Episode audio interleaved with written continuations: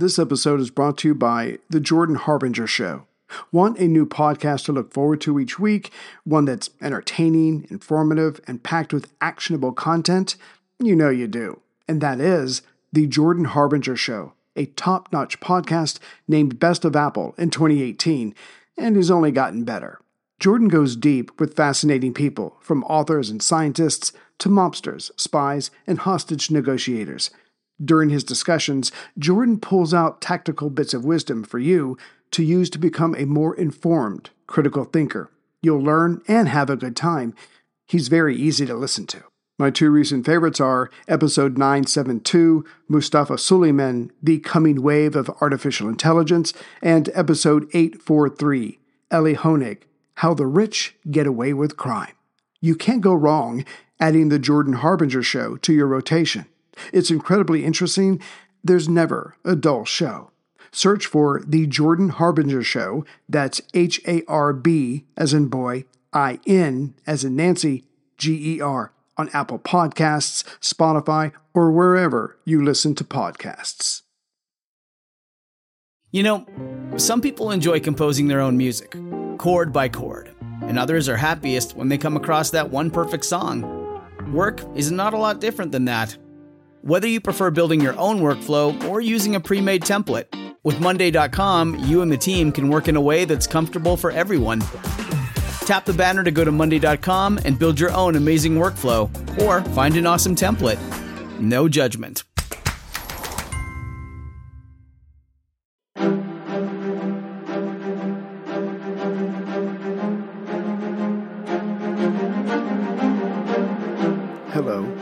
Thank you for listening to the History of World War II podcast, episode 177 Rommel Retreats, the end of Operation Crusader. As the second battle for Sidi Rezegh shaped up, Rommel had an idea of how to defeat the hard by enemy forces at Sidi Rezegh. He would go after Freyberg's New Zealand division, who were separated from their armor. However, as had become the custom, his orders to General Crüwell came too late in the night to implement. No matter. Crüwell had, again, anticipated his military master and issued his own orders. Yes, his plans were bold. They would see the end of Allied resistance in the area and close the door to Tobruk once again, if all worked out. Basically, where Rommel sought to overwhelm and destroy, Crüwell would attempt encirclement. Rommel's was more direct thinking, but would lose more of his men. Crüwell's way would develop more slowly, which brought its own risks, but would save hundreds of their soldiers' lives. Had Rommel's plan been used, he would have attacked the 6th New Zealand Brigade on the Sidi Rezegh Ridge and the 4th New Zealand Brigade at Belhamed on the ridge just north of Rezegh from the north. This full out attack would have come from the former Africa Division, recently renamed the 90th Light Division, and, if successful, would have driven the New Zealanders away from the airfield and Tobruk, to then be hit by the Ariete Division further south. And who's to say if it would have worked? But as it was, the day would be governed by Crüwell. Rommel's subordinate called for the 90th Light Division to only apply pressure from the north, not to fully attack, but to make sure the New Zealanders at Belhamed and just south on Sidi Rezegh Ridge didn't go anywhere, certainly not any closer to Tobruk. This would be the beginning of Crüwell's circle. Meanwhile, the 21st Panzer Division, led by General von Ravenstein, would strike from the east in the flat area in between Belhamed and Sidi Rezegh. As for point 175, where the eastern end of the New Zealand line ended on Sidi Rezegh Ridge, that would be overrun by the Ariete Division, coming from the south. Directly to the south of the Rezegh Ridge was General Bocker, who had control of that ridge, plus point 178 just south of it. He and his guns and infantry would hold the line, which again would become a part of Crüwell's circle. That just leaves the western part of the trap, near Ed Duda, just below the Tobruk garrison and due west of the New Zealanders at Belhamed. And that was where Crüwell was going to attack directly, with Neumann Silkow's 15th Panzer Division. At the moment, a part of the Tobruk garrison, under the command of General Ronald Scobie, held Ed Duda, which is why that had to fall back into German hands. However, the 15th Panzer, when the attack was to begin, was to the east of the entire Allied position around Sidi Rezegh airfield. It would have to travel just south of the airfield, itself below the Sidi Rezegh Ridge, currently being held by the 6th New Zealand Brigade. The good news was that, for a part of their journey, the 15th Panzer would be covered by Bocker's guns. On November 29th, Crüwell's attack got underway rather badly. As the 21st Panzer Division moved west to engage the New Zealanders' rear guards on their most eastern end of the two ridges, von Ravenstein's staff car got lost and went a little too far west. He was soon surrounded by the lead New Zealander units, which quickly figured out what a prize they now held. The 21st, which had suffered more than the 15th Panzer Division, lost heart at losing their commander. Still, the 15th Panzer got underway that morning of November 29th and traversed the tank run just above Bocker's position. Who covered him? Yet the New Zealanders' 6th still took shots at the moving panzers from the north. Though it took up the first part of the day, the 15th was able to surprise Scobie's men at Ed Duda. The men of Tobruk gave ground, but then steeled themselves. Their backpedaling came to a halt. Still, the Germans had a toehold and hoped to use that to launch another attack the next day. But Scobie and his men weren't about to wait. That night of the 29th, they brought forward their heavy infantry tanks the Matildas. These vehicles couldn't go like the Panzers, but they were hard as hell to knock out, as the Germans found out. That night, the Germans lost what they had gained earlier that day.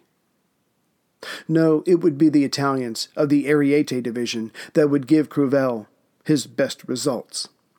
Coming at point 175 on the eastern edge of the Sidi Rezegh Ridge, the southern line of the two main ridges, itself just above the airfield.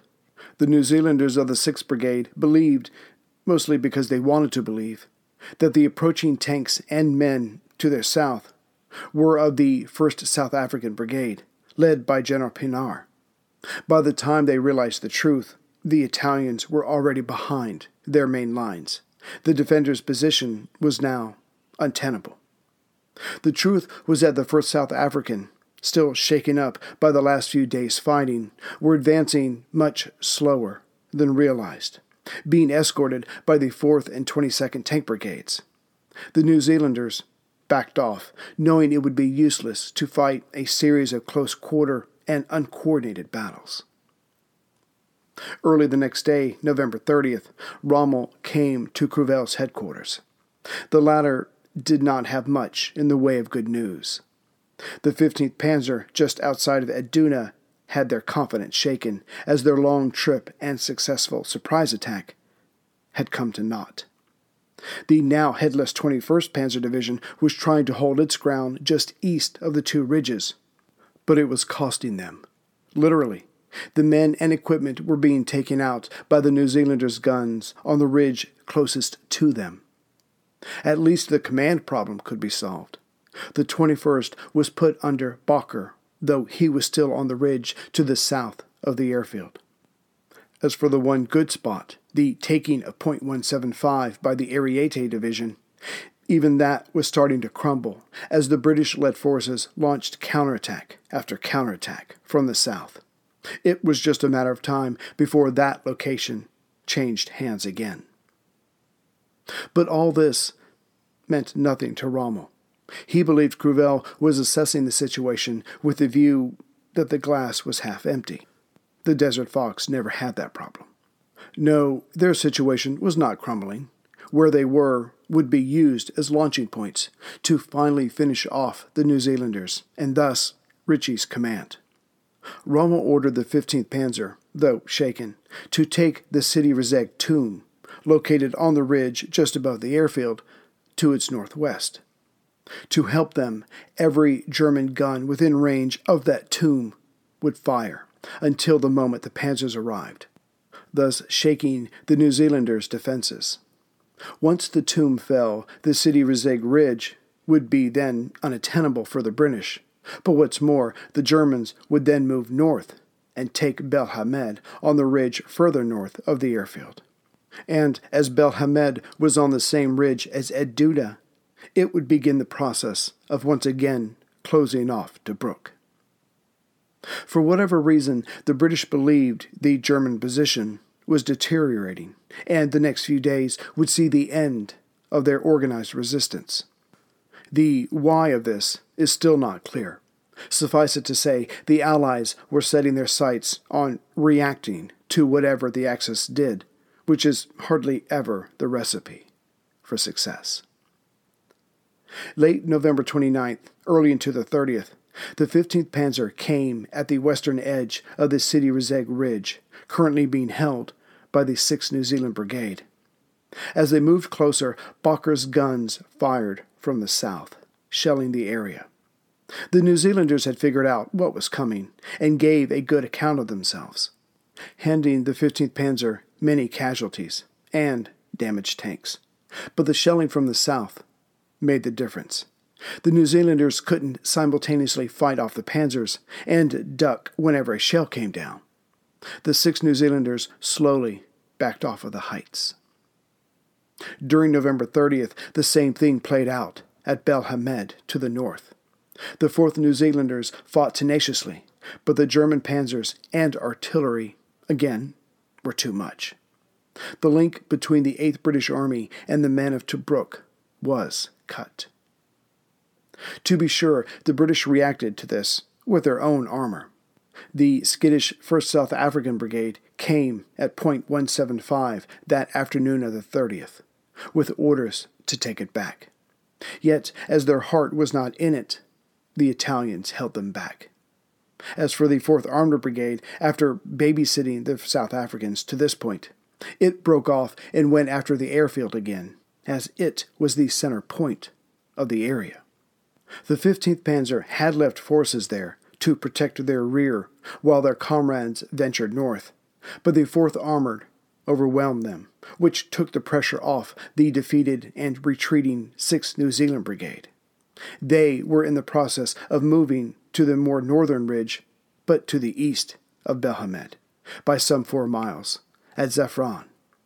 As far as the 4th New Zealand, pushed off the northern ridge, those that were not captured or killed also made their way due east to Sevran. So the Allies were beaten and pushed off the heights, but they had wisely come together as to not be finished off, as scattered units were wont to do.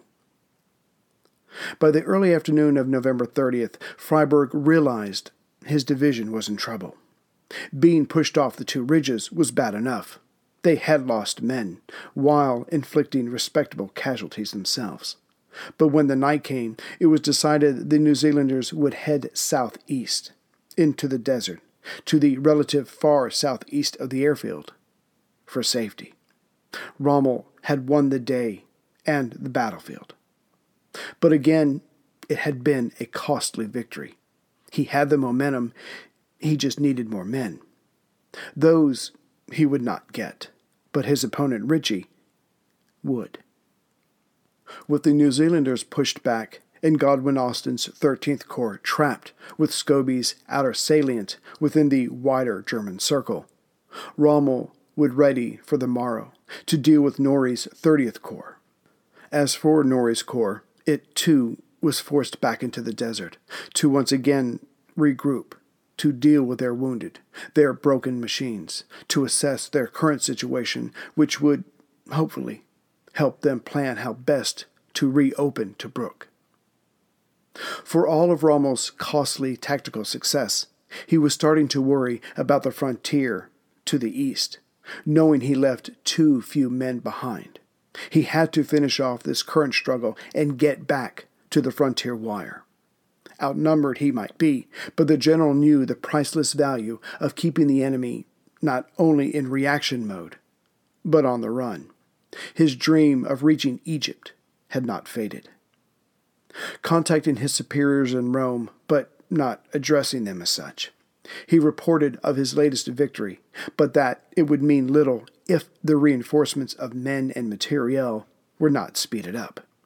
For clearly the British had started a battle of attrition to make up for their lack of technical skill, in his opinion. Being honest, Rommel admitted to having 142 fewer tanks, 25 fewer armored cars, 42 fewer anti tank guns, and 4,000 fewer men. The total cost of his success thus far. But he had inflicted impressive damage to the enemy as well. His next goal, he told Rome, who were still remembering that his was only to have been a red herring for the British to focus on, was to reopen the Via Balbia, get back to the frontier, reinforce the units he had left more east, and set the board back to the pre Crusader days. As for reinforcements, those would certainly come, but for Ritchie, not Rommel.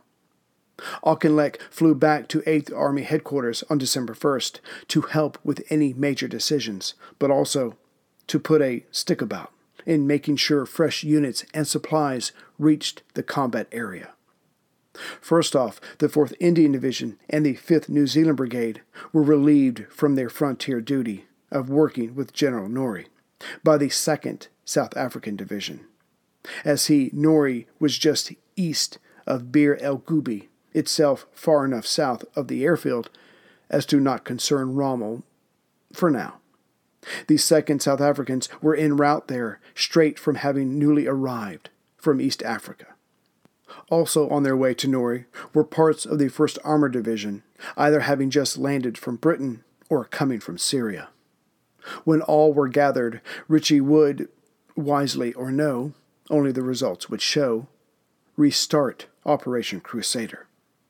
General Norrie, so reinforced, would thrust to the northwest from Bir el Gubi, while Godwin Austen would break out of the extended Tobruk perimeter to the southwest, as both forces would head for El Adem, about five miles or eight kilometers due west of Ed Duda, actually a little to the southwest of Tobruk itself. Not only would the Germans be cut off from retreating, again, they weren't trying to retreat, but to actually head in the opposite direction, but the ring around Scobie's men would truly be shattered. Yet all this planning and preparation took time for both sides. Ritchie hoped to be ready to move on December 3rd, yet that was an enthusiastic date which did not factor in reality. Still, he would be ready to move soon. Problem was, Rommel was ready to move before then, so commenced his attack to help his forces to the east, closer to the frontier wire. As had happened before, both sides were attempting to reach far into their adversary's backyard as a means of winning closer battles. On December 2nd, Rommel sent two columns, unsupported by tanks, one along the Via Balbia, which led to Bardia, the other along the coast and the Trigh Capuzzo, which led to the fort of that same name. As for those German units on the more northern road, the Balbia, the 5th New Zealand Brigade had been warned of their coming. Instead of preparing a hearty defense to repulse the attackers, as things had gotten personal by this time, an ambush was devised, which was pulled off to perfection. The German column was almost completely wiped out before its remains could surrender.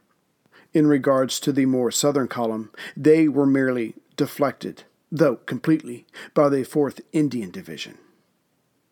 Word of these debacles took time to get back to Rommel and Crüwell. So the next day, December 3rd, the 21st Panzer moved west from the tomb and attacked Ed Duda, which led to nothing of significance. Meanwhile, the 15th Panzer at this point, stronger than the 21st, was combined with the Ariete Division and sent east towards the frontier to look for any of Bock's men and the men of the Savona division still held up at the Halfaya Pass. Rommel couldn't resist the grand gesture. That could have potentially paid huge dividends. Yet by the end of December 3rd, both Rommel and Ritchie had a hard rethink. Ritchie called on Norrie and told him not to advance from Bir el Gubi. Why? Because one did not go traipsing off to the northwest, only to find the Wali Rommel operating to his rear. It had happened before. In fact, as we have seen, some of Rommel's men were already on their way to the east. As for when the advance could restart, never was looking like the answer. To balance this out, Rommel contacted Crüwell during his mad dash east and told him to return. The British force at Bir el Gubi was becoming large enough to make a run themselves north and cut every one of Rommel's communications with his forces closer to the frontier. He had certainly done that enough times to his adversaries to know well its effects. But now came the moment that Cunningham and London had been hoping for. They just didn't know it.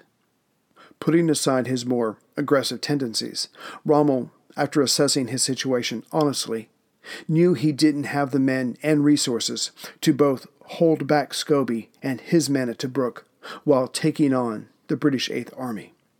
There was only one thing for it. Tobruk would have to be undivested, which would give him enough men to finally defeat the Commonwealth forces before him and push on to Egypt. Tobruk would just have to look after itself or be dealt with later, once the Battle of Sidi Rezegh had stabilized, in the Axis favor.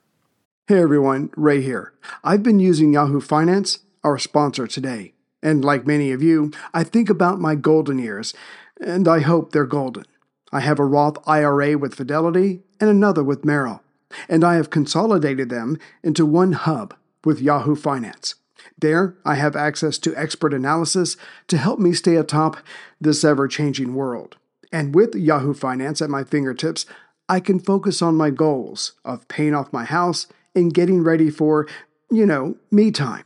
And since Yahoo Finance has been around for more than 25 years, they know what they're doing. It's the number one finance destination with their independent research, customizable charts, and so much more.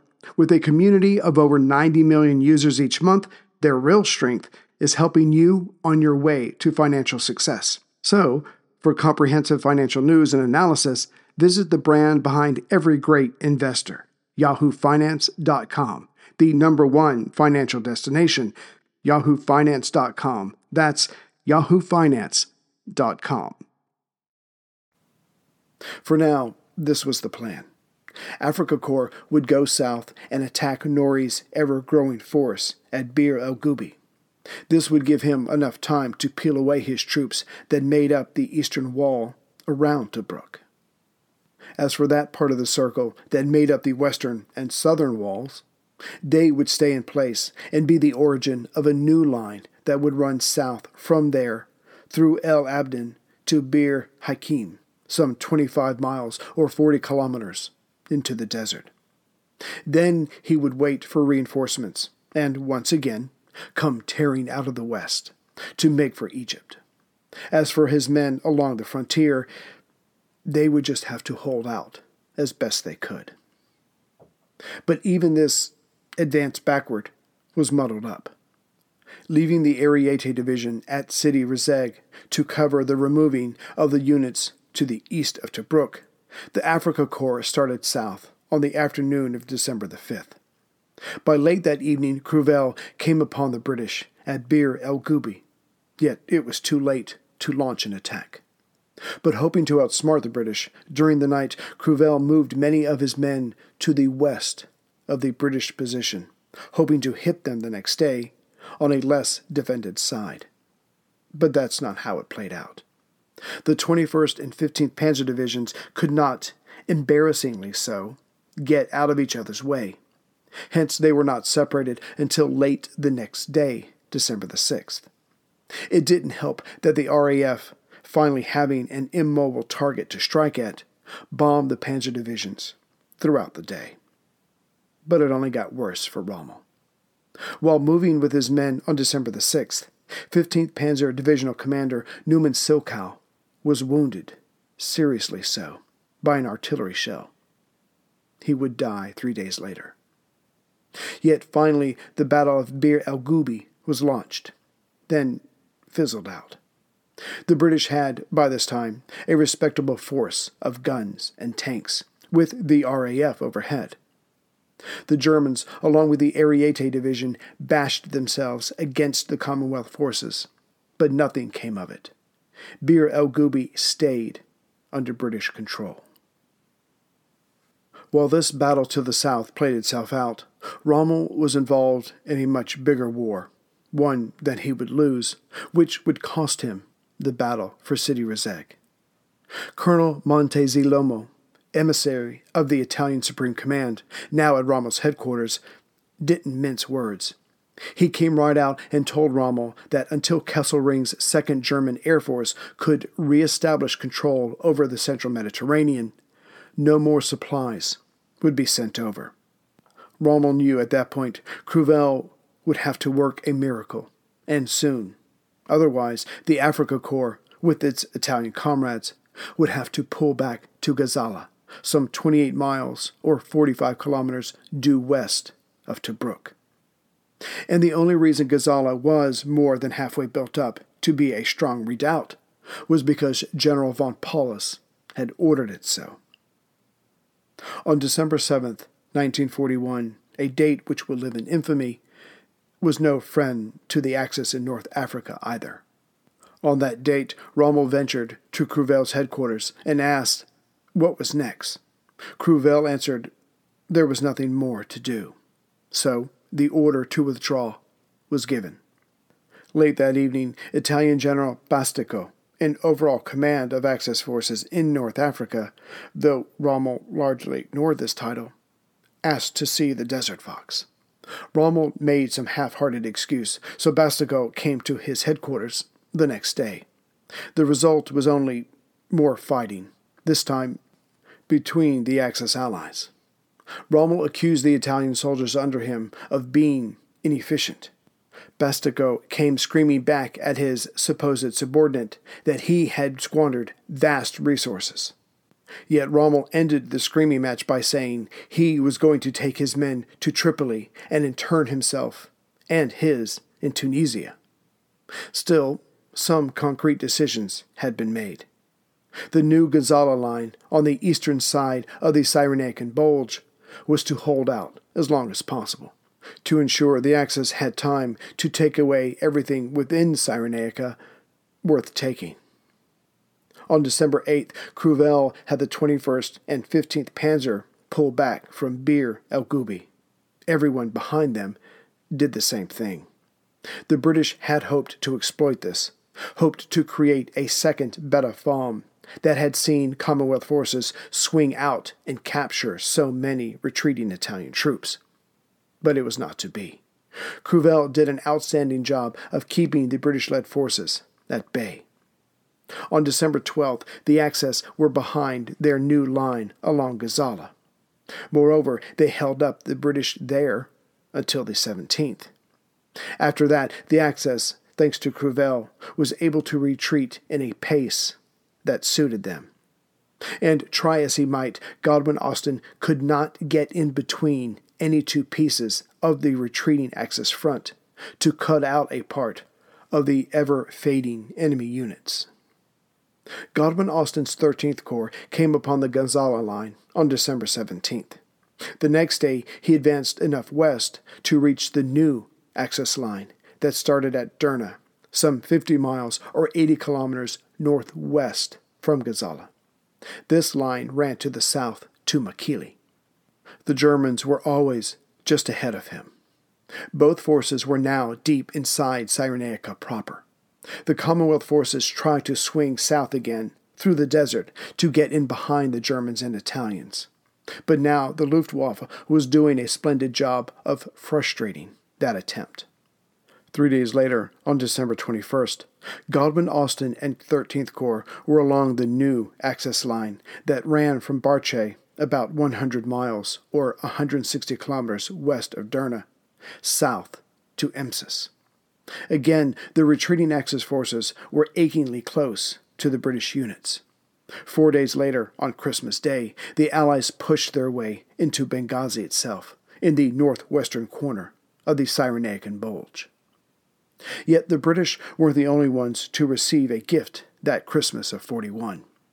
On that day, two out of the four transport ships had landed with panzers for Rommel and Crüwell. The two that made the journey carried 23 and 22 panzers, respectively. The other two ships, carrying the same number of panzers, were now at the bottom of the Mediterranean. Crüwell wasted no time in bringing those new panzers up to the front. Attacking the 13th Corps on December 28th, and then again on the 30th, Rommel's subordinate was not trying to restart the offensive. The Axis were headed for El Agheila at the bottom of the Gulf of Sirte, or some 150 miles or 240 kilometers southwest from Benghazi. They just needed some breathing space. And the Germans had not lost their flair for defensive retreats. Their professionalism shone, and the 22nd Armor Brigade lost 37 tanks in their first clash, with another 23 gone in their second. The 22nd Brigade had started out with 90 tanks. The last part of Rommel's retreat started New Year's Day of 1942. This was the Allies' last chance to cripple the Axis. But a sandstorm rose on January 6th, which effectively covered the Axis' last few steps. By the time the storm was over, the Germans and Italians had aligned their great guns and tanks, inviting destruction to any who chose to come at them.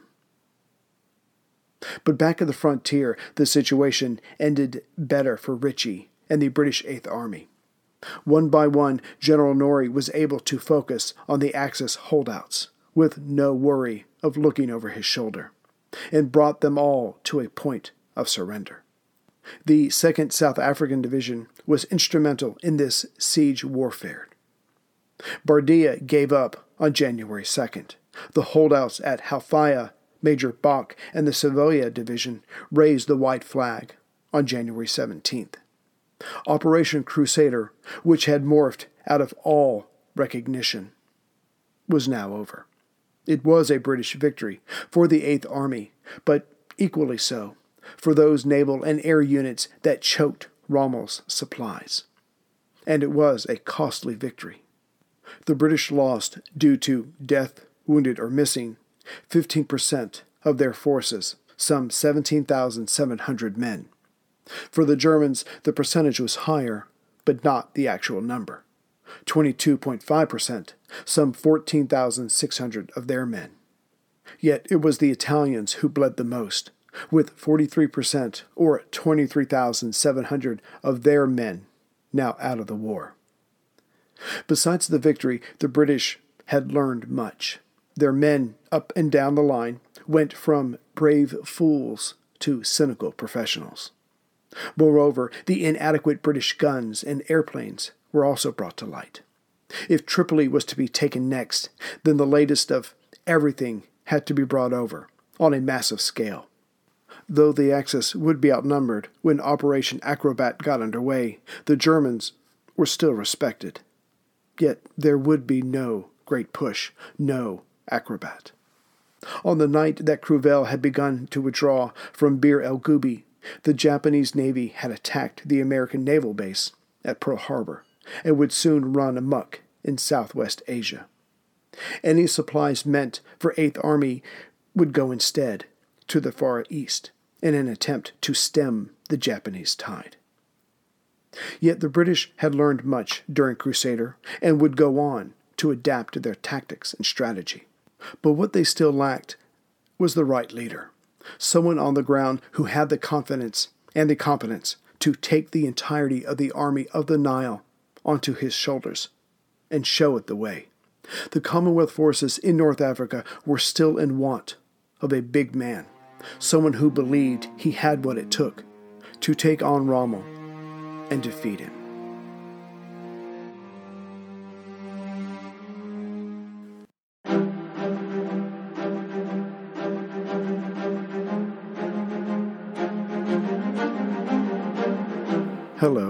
And thank you for listening to The History of World War II podcast, episode 178 The Pillars of Lenin, Stalin, and Trotsky.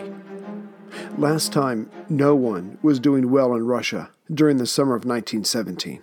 The Lenin faction of the Bolshevik Party was almost leaderless, except for Stalin and Sverdlov. Trotsky was in jail. Lenin was hiding in a Finnish barn. But so too was the Russian army suffering. It had moved ahead with Kerensky's offensive, but they paid for it after their initial success. Now the Germans were coming on strong. The front was crumbling, which leaves Kerensky. Having gone from war secretary to prime minister in a relative short time, normally only allowed during a war or some other crisis, the new leader was losing allies fast. Some of this was from the war, another part was simply the lack of improvement in the people's daily lives. Still, he was at the head of the government and hoping to remain so for as long as possible. Yet, as it was a time of crisis in revolutionary Russia, any situation could change at any moment, and that's what happened.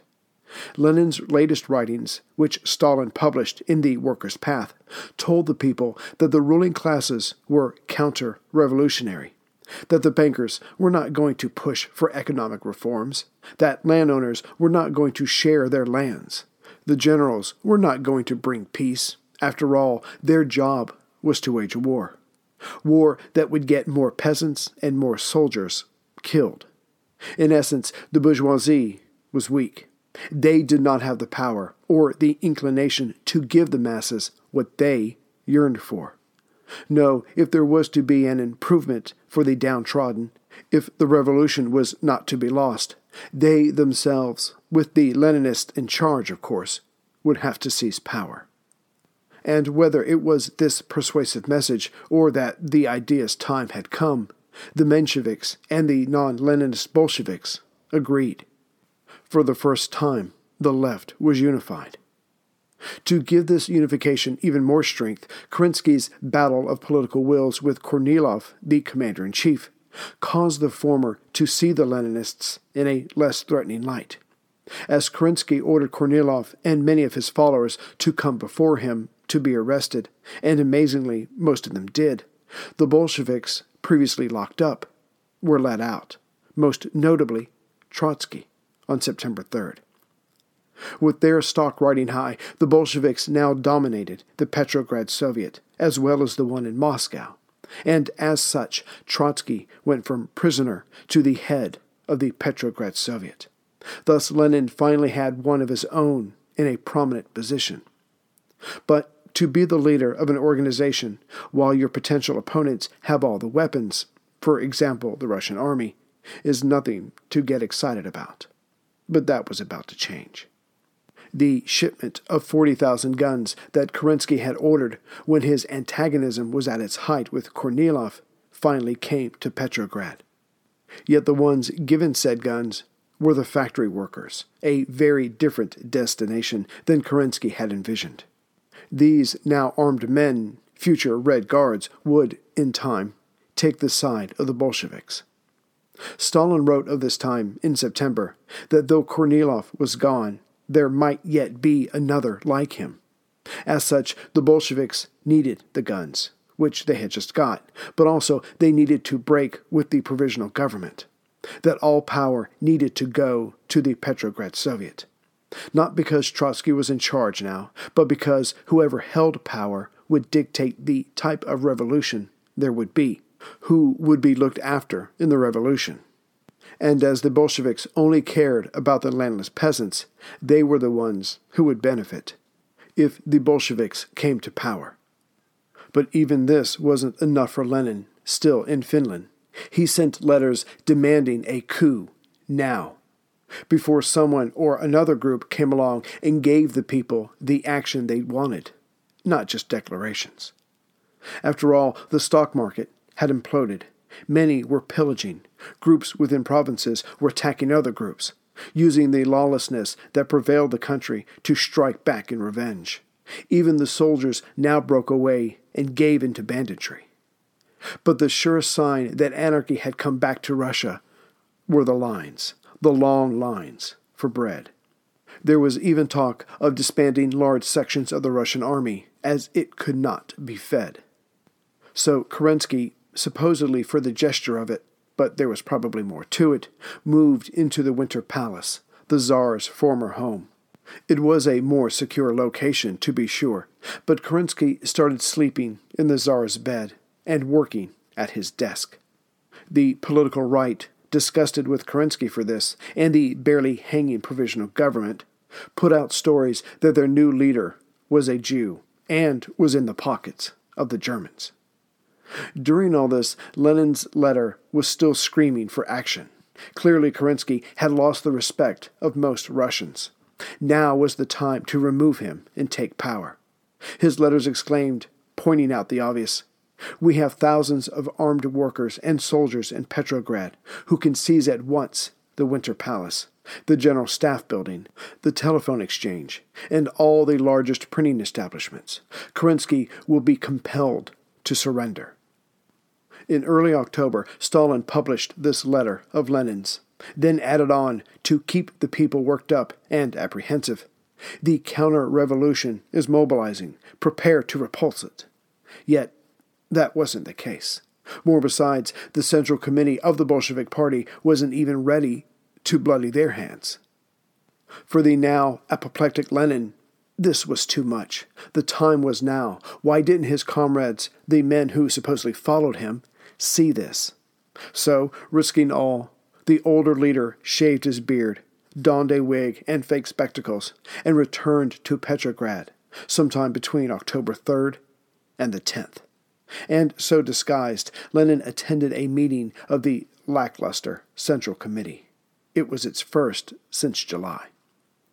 Yet even this meeting demonstrated the fear or anxiety the Central members felt, as only 12 of the 21 showed up. Sverdlov, on Lenin's side, reported the supposed popular support for a coup, but still, some of the members held back. Lenin, who couldn't take it anymore, started talking, and then talked some more. His diatribe lasted for hours. And, like earlier in the year, this fiery slight of a man browbeat his opponents. By the end, Lenin got ten of the twelve members to come to his side. The takeover was approved, yet no date was given. What did this mean? Was there to be an overthrow of the shaky, almost non existent provisional government, or not? The truth was, anything other than a yes was a no. On October 18th, Zinoviev and Kamenev, the two no votes, wrote in a smaller paper that they were against a coup which pretty much informed those who read the article that a coup was being discussed, and perhaps even more. Lenin was beside himself with anger. Yes, the provisional government was unpopular and ineffective. Still, it was the authority of the land. If it was to be attacked, it was best if the attack came as a surprise. Lenin wanted the two blabbermouths out of the party, but Stalin let them off once they published an apology in his newspaper. He, Stalin, then considered the matter closed. Yet the coup was out there. It could not be taken back. Again, Lenin was left unsatisfied. He wanted blood. He wanted Russia. But for now, he focused on the body, or bodies, of those who had betrayed him. Meeting with Trotsky on October 18th, Lenin instructed him to deal with Kamenev and with Stalin if possible. Two days later, at another Central Committee meeting, Trotsky chastised Stalin for his peacemaking efforts and pushed through a vote to accept Kamenev's offered resignation. By now, the Bolsheviks, having been forced out of the Tauride Palace, Catherine the Great's summer townhouse, now resided in the Smolny Institute, a finishing school for young ladies of the nobility on the eastern edge of the capital. The Petrograd Soviet was headquartered there as well, which made Lenin's next move that much easier. Forcing a vote at the Smolny Institute, Lenin got his way, and the Soviet's Central Executive Committee approved the establishment of a Defensive Military Revolutionary Committee, the MRC. This new committee was approved once again due to Lenin's rhetoric and Trotsky's popularity in mid October. The rest of the Soviet and the Bolsheviks at large were told that the MRC was needed in case the Germans made it to the capital or Kerensky came after them again. In reality, its first adversary would be the provisional government. The Second All Russia Congress of Soviets was set for October 20th, and Trotsky believed he had found the very thing to end the suspense of when the provisional government should be toppled. He would do it himself during the Congress, and at the attending, hand the keys to Russia over to the delegates. As in, Russia is now in your hands. You can't go back from what I have done. Yet many of the delegates made it clear they would not be in Petrograd by the 20th, so it got pushed back to October 25th. This only worked to the good as far as Trotsky was concerned. It gave him more time to plan his coup. Trotsky got word to the soldiers and sailors the Soviet government will annihilate the misery of the trenches. It will give the land and it will heal the internal disorder. The Soviet government will give away everything in the country to the poor and to the troops in the trenches. If you, bourgeois, have two fur coats, give one to a soldier. Have you got a pair of boots? Stay at home. A worker needs them. Also, with the extra days given to him, Trotsky had many, thousands of soldiers and civilians pledged themselves to his cause, to help the poor. And still, with all this support, the Bolshevik delegates hesitated. Stalin told them, We either start the uprising or we consolidate our forces. Another way of saying, Let's wait and see. But Kerensky took that choice out of their hands. The leader of Russia, living and working from the Winter Palace, issued orders for the arrest of the top Bolshevik leaders. But more specifically, on October 24th, the day before the Congress was to start, Kerensky had military cadets and citizens' militia smash Stalin's presses. Stalin, having what he had wanted, that first blood was drawn, calmly sent runners to Smolny to inform them that something was finally happening. Trotsky, also excited that the dam of immobility was finally broke, sent MRC forces to save the presses and get them running again. Now that there was something other than talking or voting happening, Trotsky kept the momentum going. As word spread of troop movements throughout the capital, Red Guards were sent to occupy the rail stations, the bridges, and the telegraph. Kerensky retaliated by having the Smolny's phone lines cut. Trotsky himself retaliated by seizing the telegraph exchange. The Smolny's lines were once again running, and it was the Winter Palace's lines that were cut. But Kerensky wasn't done. He had the power cut to the Smolny Institute, so the Red Guards went to the electricity generation station and seized that.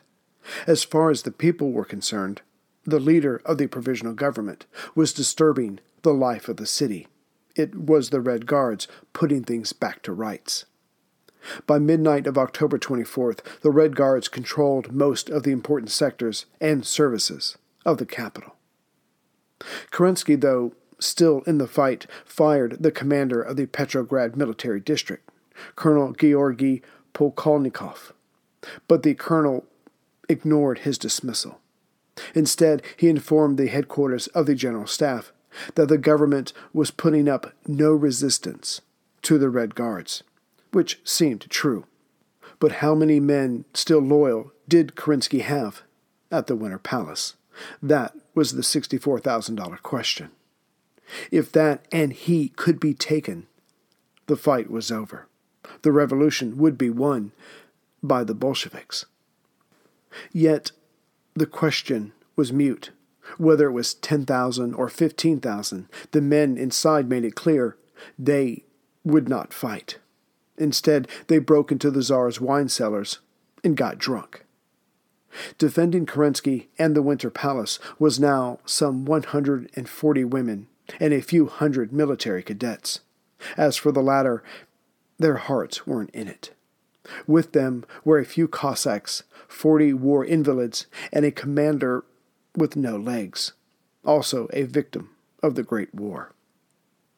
As the Congress commenced the next day, October 25th, the question before the body was should they take power? There was no one to stop them but themselves.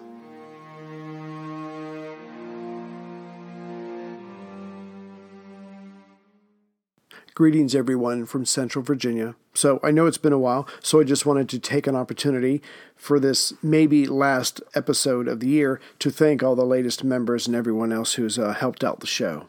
So, as far as saying hi and welcome aboard to the latest members, I would like to say hi to Dean N, Cameron A, Ermia A from Alberta, Canada, Renee F from Ohio, Zachary B from Oshkosh, Wisconsin, Andre H. from Masselheim, Germany, Mikhail B., Scott K. from Bridgewater, New Jersey, Timo I., Joe W. from Swansea, UK, David M. from Bexley, New South Wales, Australia, Benjamin H. from Indianapolis, Indiana, James M. from Thibodaux, Louisiana, Kija or Chija B. from Sierra Madre, California, Dan S. from Valby, Denmark, Sean W. from El Paso, Texas, Brandon O. from Claremont, Washington, Eric S. from Manlius, New York, Liam A. from Railway Estate, Queensland, Australia, Jason B. from North Lanarkshire, UK,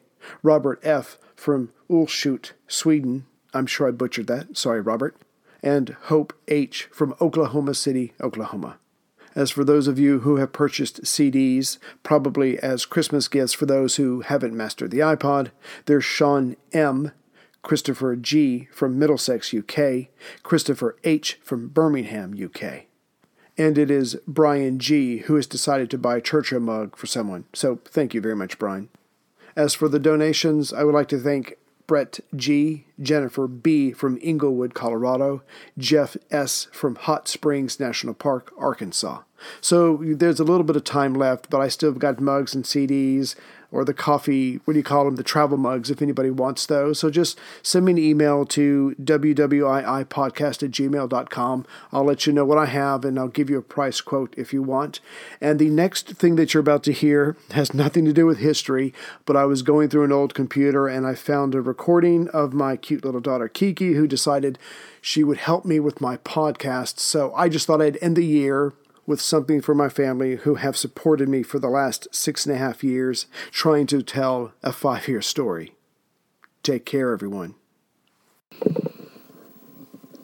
But, hi, I want to. Um, well, my father's good and I love his podcast. So, um, I thought that maybe, um, uh, I would, um, I would do lots of helping to father. So I think I would help him with his podcast sometimes. And one time I was saying thank you with with father and me and mommy and Sophie. We all said thank you and thank you and we said thank you and thank you and thank you and thank you and we like and we so yeah and I hope you get this message. this is not a message. I'm pretending. so,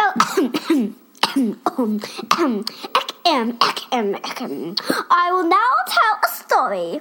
Once upon a time, the end. There, I'm done. Oh, wait, one thing, period. Okay, that is a silly thing. Goodbye. Mwah. Oh,